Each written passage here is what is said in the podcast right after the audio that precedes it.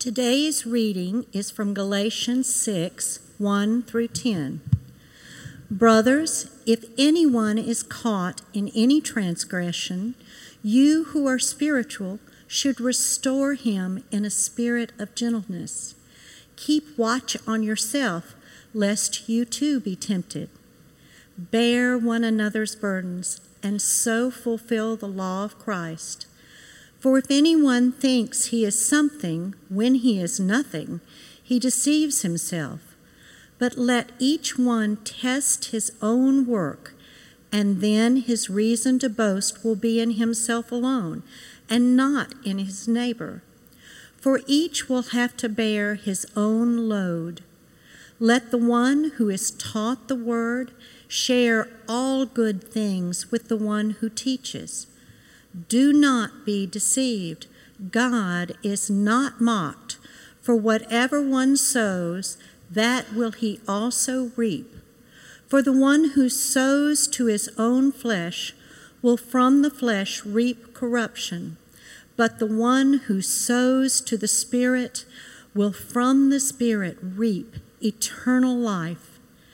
And let us not grow weary of doing good, for in due season, we will reap if we do not give up. So then, as we have opportunity, let us do good to everyone, and especially to those who are of the household of faith. This is the word of the Lord. Praise, Praise be, to, Christ. to Christ. Thanks again, Millie. Putting my new water bottle on display for you all. Are you not envious?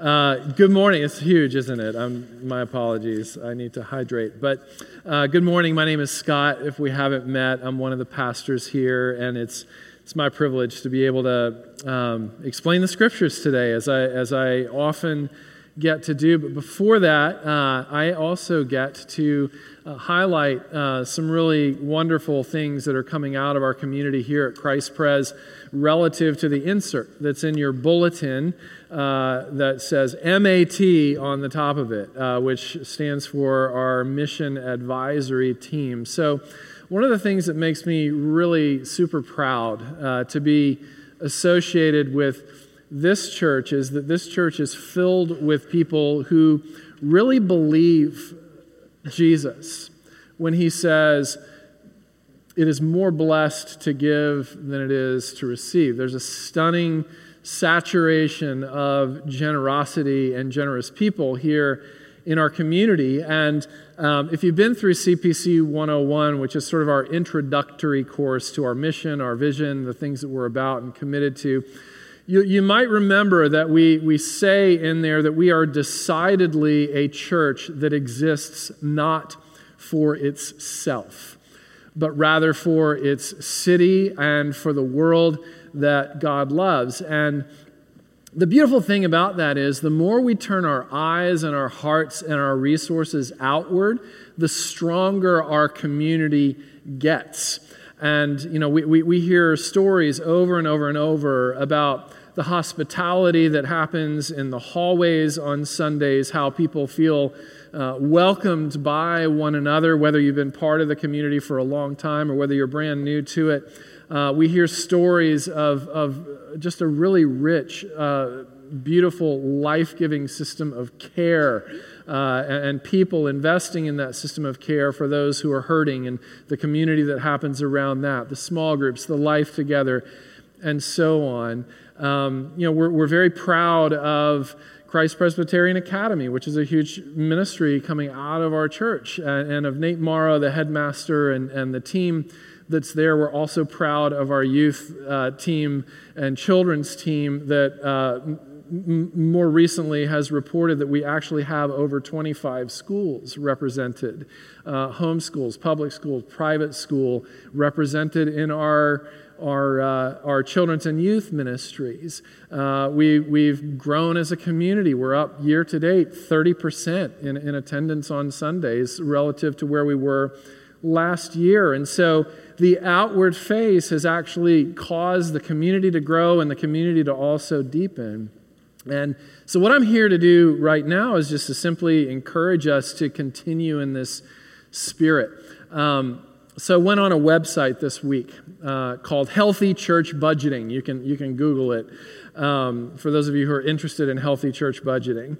Uh, and one of the things that that website says is that healthy churches budget about 10% of their resources to be deployed for things other than their church, uh, for, for things on the outside, missionaries, and, and, and things of that sort. And so, if you look at Christ Presbyterian right now, and, and you look at our budgeting, uh, and if you, if you look at things like the launching of CPC in town location this past year, or the Nashville Institute for Faith and Work and the investment that we're making in that, not only to use it to strengthen our own church, but to strengthen other churches as, as people from Nashville participate in that effort, as we look at parties that we uh, we do for the whole city as, as we look at things like the, the public forum that we invite all of Nashville to, uh, that's coming up in November with, with Republican Governor Bill Haslam and also former, former Obama aide uh, and Democrat Michael Wear, going to have a nice conversation here in front of Nashville, here on this stage the Sunday before uh, the election. Uh, so when we add all of that together and the partnerships and the monies that go into to missional communities and, and, and, the monies that are invested in our own members' creative efforts to bless uh, people in the city of Nashville. Uh, it's not 10% that goes out of here to serve the city and the world, it's 40%.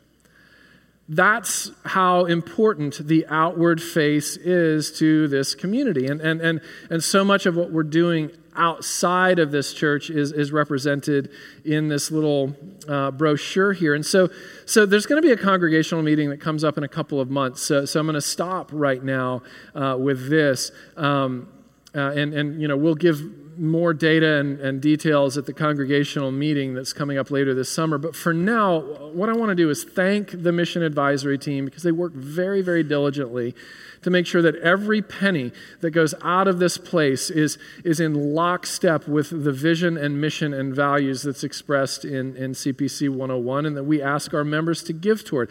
I'm personally confident that, that, that, that when I give 10% or more of, our, of my income, and when, when Patty and I give 10% or more of our income to this church, that it's going to be invested well and, and, and it's going to, to serve not only this church, but also the city and the world in which we live. So I want to thank our church for being generous. I also want to tell you that that that.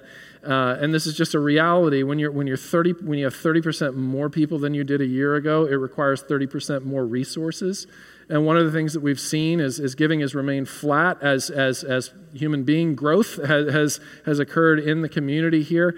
And so we really want to encourage the continue uh, faithfulness in, in giving and generosity so that we can faithfully serve the people who become part of our community and, and, and where we can continue to aggressively resource the world outside of ourselves, uh, aggressive in the best sort of way, because we're not a church that exists fundamentally for ourselves, but for the world that Jesus came to love. And so, uh, all of these things being said, uh, now I get to turn our attention to Galatians chapter 6 uh, and the continuation of our series that we're calling The Battle Within. And today we're talking about criticism. Happy Father's Day. There are actually two kinds of criticism. And there's the kind that we're all very familiar with, and that's the kind of criticism that hurts. And then there's another kind of criticism that we're going to talk to today. Some have called it constructive criticism, but it's, it's the kind of critique and analysis of your neighbor that's designed to heal. So, speaking of Father's Day, uh, Dan Allender, the counselor and writer, wrote a book called How Children Raise Their Parents. And the summary of the book is right there in the introduction where he says that every single child asks two questions subconsciously with respect to their parents all the time. And those two questions are number one, do you love me? Number two, can I get anything that I want? And basically, the sum of the book is this Healthy parenting equals this that, that the child it lives in a, a, a, continued awareness that the answer to the first question, Do you love me? is yes. And the answer to the second question, Can I have anything that I want? is always no. That's what healthy parenting is. Healthy parents are the aroma of Jesus to their kids who reflect the heart of the Father and, and, and also the heart of the Son, who is the exact representation of the Father to us, Jesus, who came to us full of grace, which means that at any given time, he cannot love us more and he will not love us less because his love for us is completely secure all the time on our best days and on our worst days. And he came full of truth, which means that when we are hurting ourselves or when we are hurting others through lawlessness, we not only sin against the law of God, we sin against the love of God. And when we sin against the love of God, who always has our best interests at heart, we also sin against ourselves. And so he comes to us and he says, I love you too much to let you stay that way. No, you can't have whatever you want. Not in spite of the fact that I love you, but because of the fact that I love you. That's what a good, good father says. So, Dietrich Bonhoeffer, in his book on community called Life Together, specifically it's his book on the church, said, Nothing can be more compassionate than the severe reprimand which calls another Christian in one's community back to the path uh, or back from the path of sin. So there's this hope that goes along with, with grace and truth. There's also hope that, that the one who began a good work in us will be faithful to complete that good work. And part of the way that he does that is by continuing to father us and to continue to remind us that we never outgrow our need for a good father who's full of grace and truth and who has hope and vision for our lives. And the way that he fathers us is through his word, through the ministry of his Holy Spirit, and through each other through each other, where even the children in our midst, who are such a significant part of the body of Christ, as much a part of the church as the grown ups are, can parent us in the things that they observe about our path of growth toward becoming like Christ and therefore becoming whole. So, I want to talk about a few things this morning speaking the truth to each other, receiving the truth from each other, and then knowing who our Father is. So let's start with speaking the truth to each other. Paul says, bear each other's burden. How do burdens? How do we do that? It's in very first verse. Brothers, if anyone is caught in any transgression, you who are spiritual should restore that person in a spirit of gentleness. And so few thoughts here. First of all, the word brothers. There's a specific target group to whom he is speaking here. It is insider talk. The implication is that, as a general rule of thumb, it is not Christians' job to confront people who are not Christians about their life choices and about their ethics. It's not our job. 1 Corinthians chapter 5 uh, is a case in point where Paul is speaking into the church at Corinth, and there's, there's sexual indiscretion going on where, where a man is, is in a relationship with his stepmother inside the church, and everybody's just kind of turning a blind eye, uh, not, not addressing it, just kind of living and letting live. And what Paul says is this this man who calls himself a brother needs to be challenged by the whole body. And if he does not respond to the challenge about his sin against not only the law of God, but the love of God, and therefore against the community and also against his own health and flourishing, then you need to escort him out of the community and away from the table and have nothing to do with him, not as a punishment, but as a restoration strategy. Make him miss the riches and the fullness of the community so much that he comes home that the prodigal comes home. But don't let him back in. Don't let him back in until he gets out of bed with the wrong woman. But Paul is very careful in this teaching to say this. And when I'm talking about people who are given to sexual immorality, I'm not talking at all about people outside of the church. It's God who is the judge of people on the outside. That's not a Christian's business. You know, Jesus, even, who was in very nature God, demonstrated this. In John chapter 4, the woman at the well, a promiscuous woman, the, the man that she was with, she was a serial monogamist, and, uh, monogamist, and the man she was with now was her fifth and he wasn't her husband. Or Luke chapter 7, where, where, where the prostitute comes in uh, uh, unannounced and uninvited to Simon the Pharisee's dinner party, where Jesus is in attendance. Or Mary Magdalene, the former prostitute who, who becomes a friend of Jesus. You never see in any of these instances, not one time, Jesus scolding any of these women for their sexual improprieties. Not once.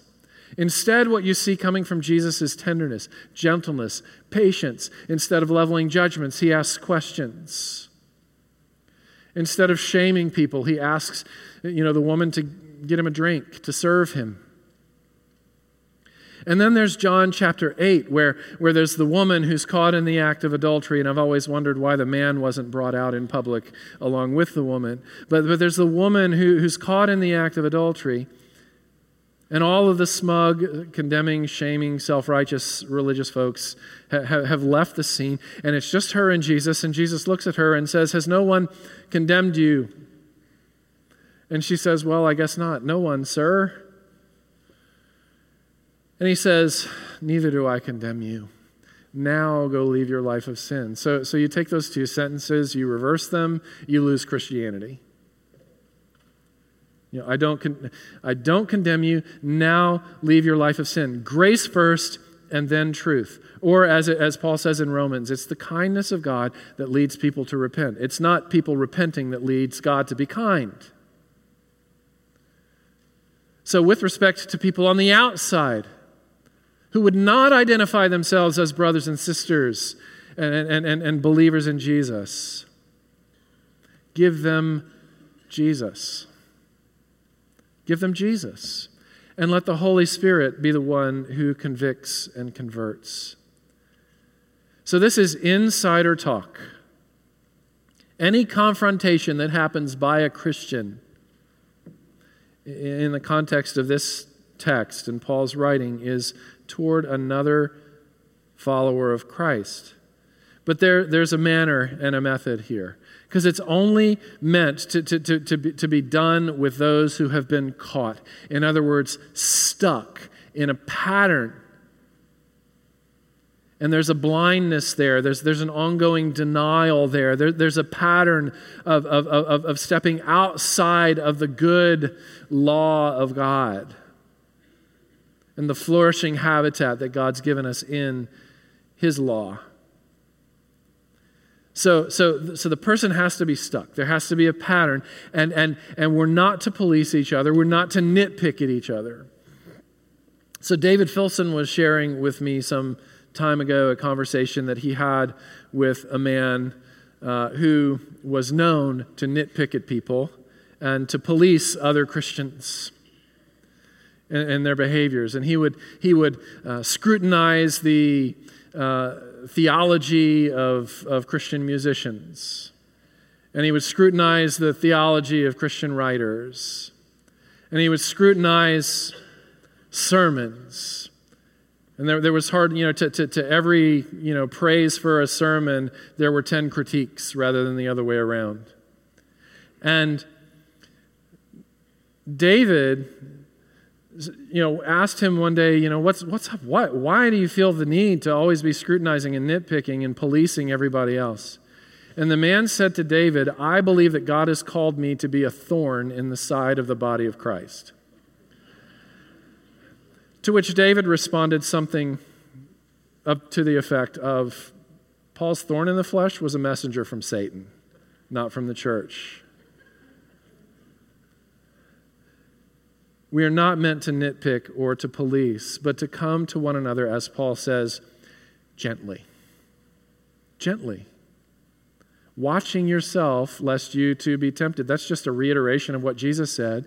As you remove the speck out of somebody else's eye, make sure you pay attention to the plank, the log, the railroad tie that's in yours. Because hypocrites are not effective restorers. You who are spiritual, he says, should restore that person gently. This is advocate language, not adversarial language. Gospel correction does have a sting to it, but it has zero contempt accompanying it. No contempt. A sting without contempt. A scalpel instead of a sword. Truth telling that has a healing impact on the one who's caught in a transgression is serious, but never shaming and never retaliatory or punitive. So, somebody did this for me um, about a year, year and a half ago. Uh, apparently, uh, you know, not apparently, really, I made a comment in, in, in a group conversation that hurt some people, including this man. It was a kind of a sharp, sarcastic um, comment.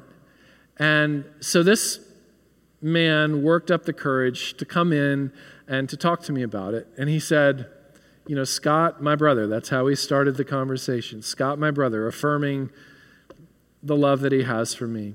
He said, the thing that you said, here's what you said. Do you remember saying that? And I said, Oh, yes, I do. And he said, That felt very, very unloving to me personally. And, and he said to me after this, Before you respond, before you say anything, can I just ask you a couple of questions? First, do you feel respected by me right now? Do you feel respected by me as I, because I imagine it's, it's probably hard for you to hear these things. And the other thing is, is there anything in the way that I just brought these things up that, that, that's either hurtful to you or offensive to you? So let's deal with that first. Have I hurt you? Do you feel respected by me? I mean, that right there so disarmed me that it didn't even feel like a confrontation. It felt like he was taking my heart carefully in his hands and saying, Look, I want to help you. He was a true friend who told me the truth and who helped me grow, who showed me a blind spot so that I wouldn't be blind anymore. You know, Henry Ford once said, My best friend is the one who brings out the best in me. But, but, but sometimes bringing out the best in somebody includes putting a spotlight on the worst that's there in love, gently. So they're speaking the truth to one another. It's imperative. That is essential to life in the body of Christ. But the second is receiving truth from each other you know, to, to, to, to have a posture, or at least to, to be committed to get to that place, because sometimes it's jarring, even, you know, even if it's incredibly true and, and delivered with such gentleness, it's still jarring to be challenged on anything. But we have to be deeply committed to, to, to walk alongside Jesus uh, and, and, and, and and move toward having hearts that are that say thank you for those sorts of interventions rather than something else you for those sorts of interventions. A sign of the holy spirit living inside of us is this that we are quite willing to receive correction. That our character actually means more to us than our reputation does. And this is a true litmus test as to whether or not that's true that we love the light that exposes darkness in us rather than running from the light in order to keep the darkness in us hidden. That's, those are signs that the Holy Spirit is working.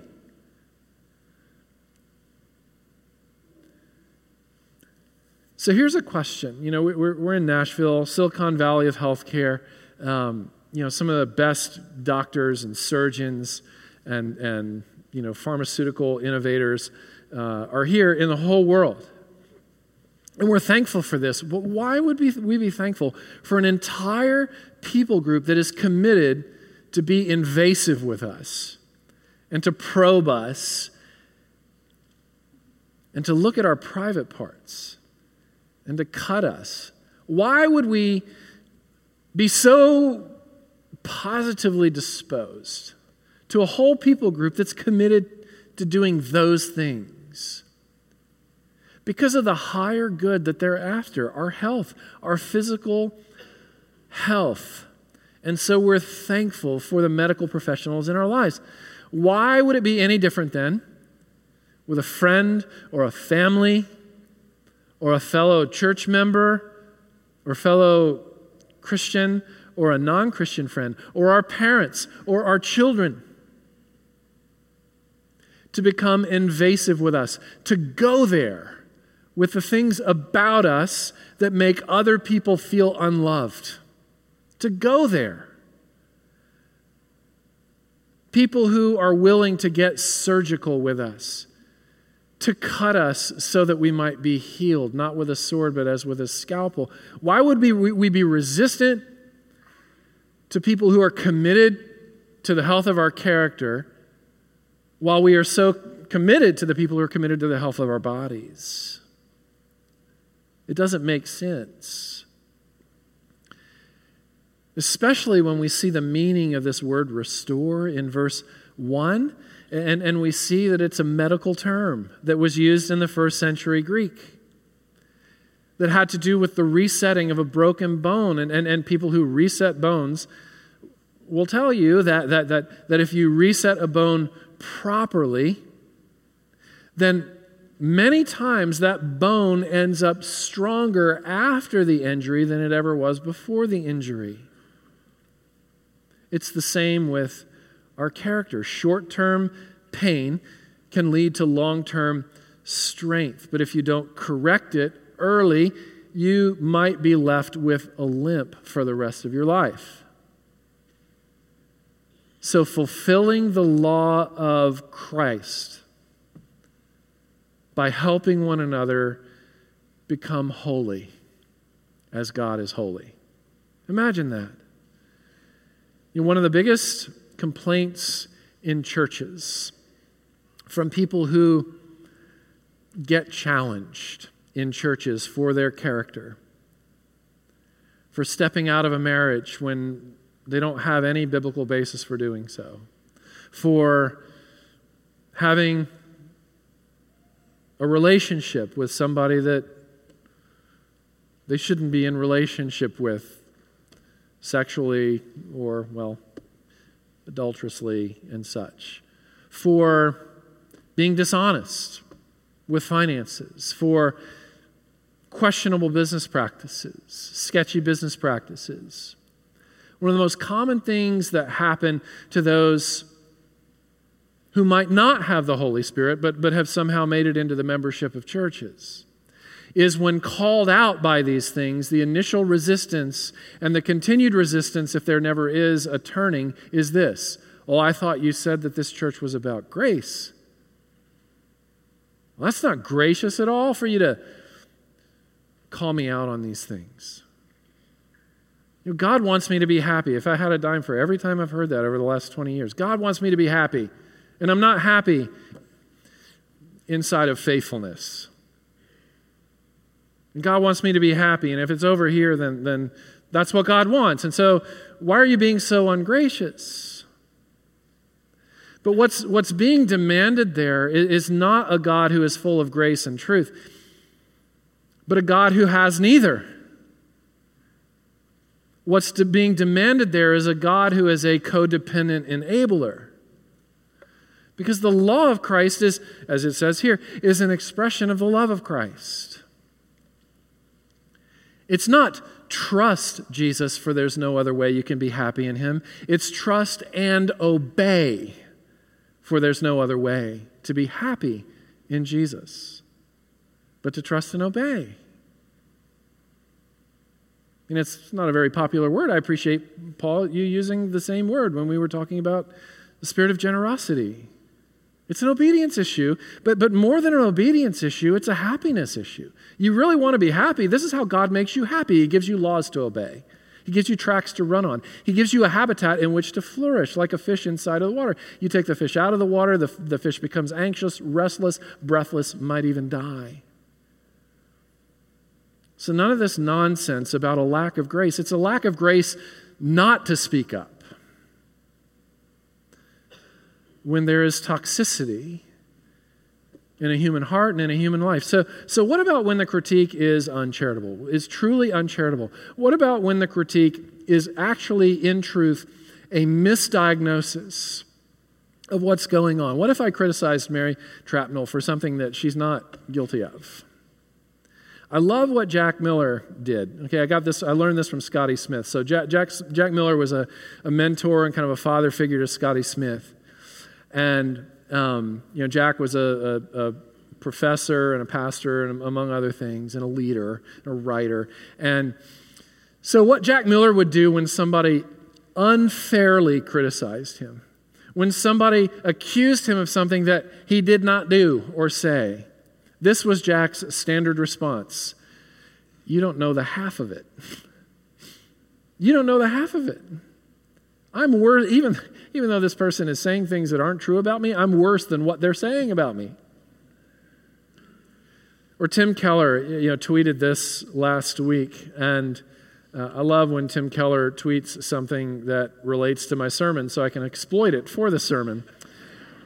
So he always says things just right. Uh, but, but the reason I share this is that uh, this is actually true of Tim. This is actually how Tim responds. I watched it up close, five solid years.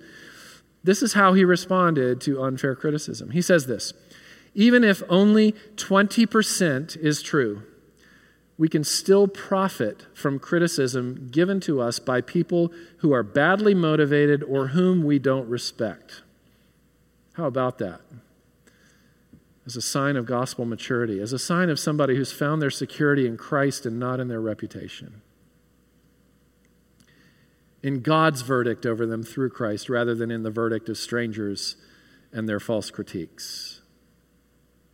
Didn't Jesus say, Blessed are you, when, when people say all kinds of false things about you? Isn't that right there in the Beatitudes?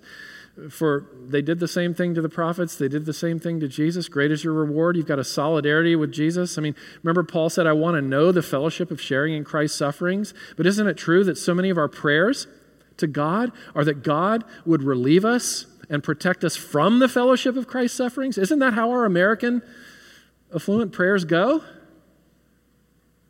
Not, I want to know the fellowship of Christ's sufferings, but I, I, I want protection from the fellowship of Christ's sufferings. I want the kingdom without the cross. I want joy without a journey.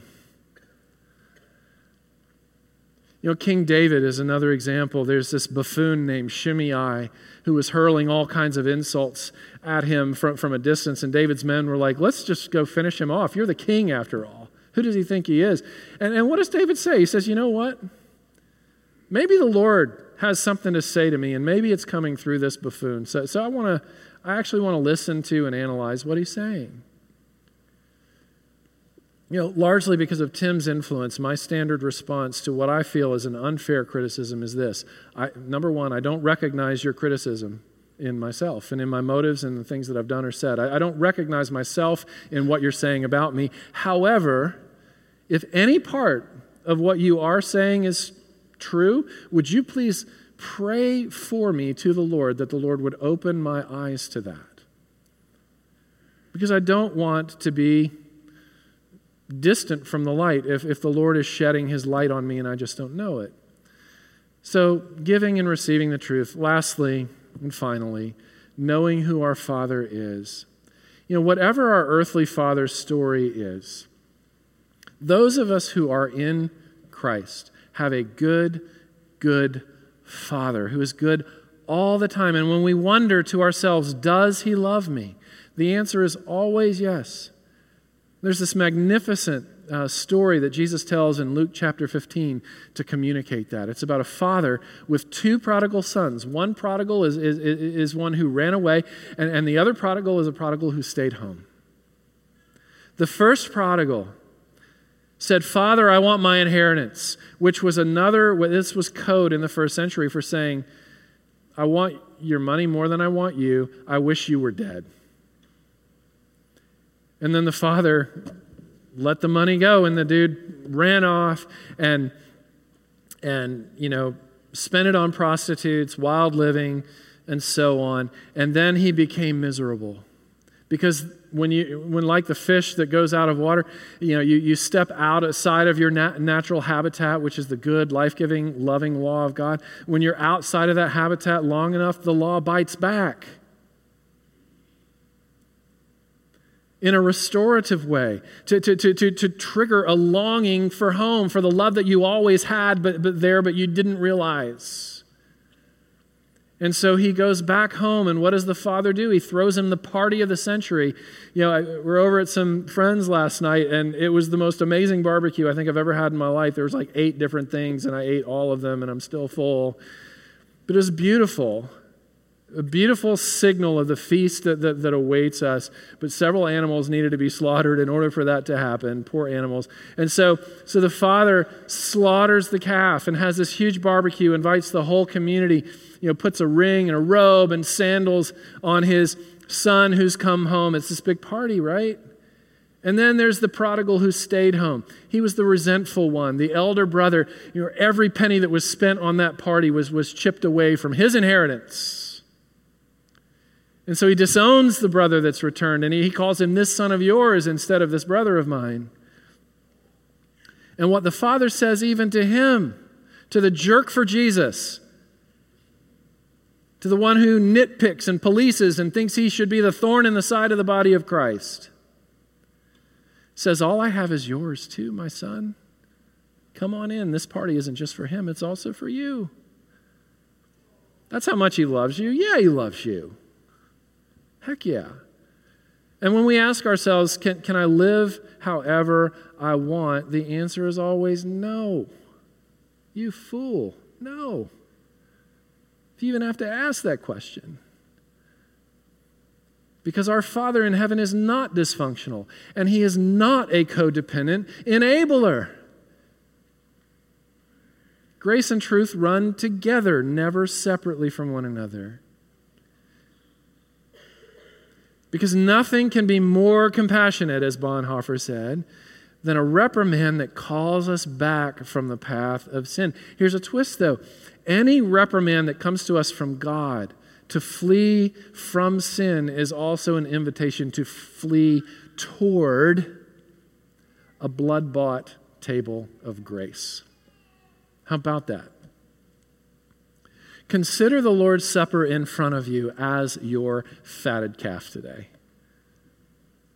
The only difference is that it wasn't a calf that was slaughtered, it was a lamb who was slain to make this feast, to make this party, to make this homecoming available to prodigals who leave home and to prodigals who stay.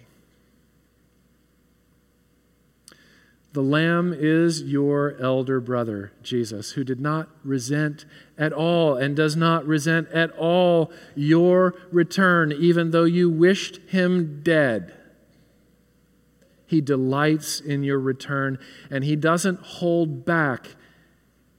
He does not hold back his share of the inheritance, but liquidates it, quite literally liquidates it for your homecoming.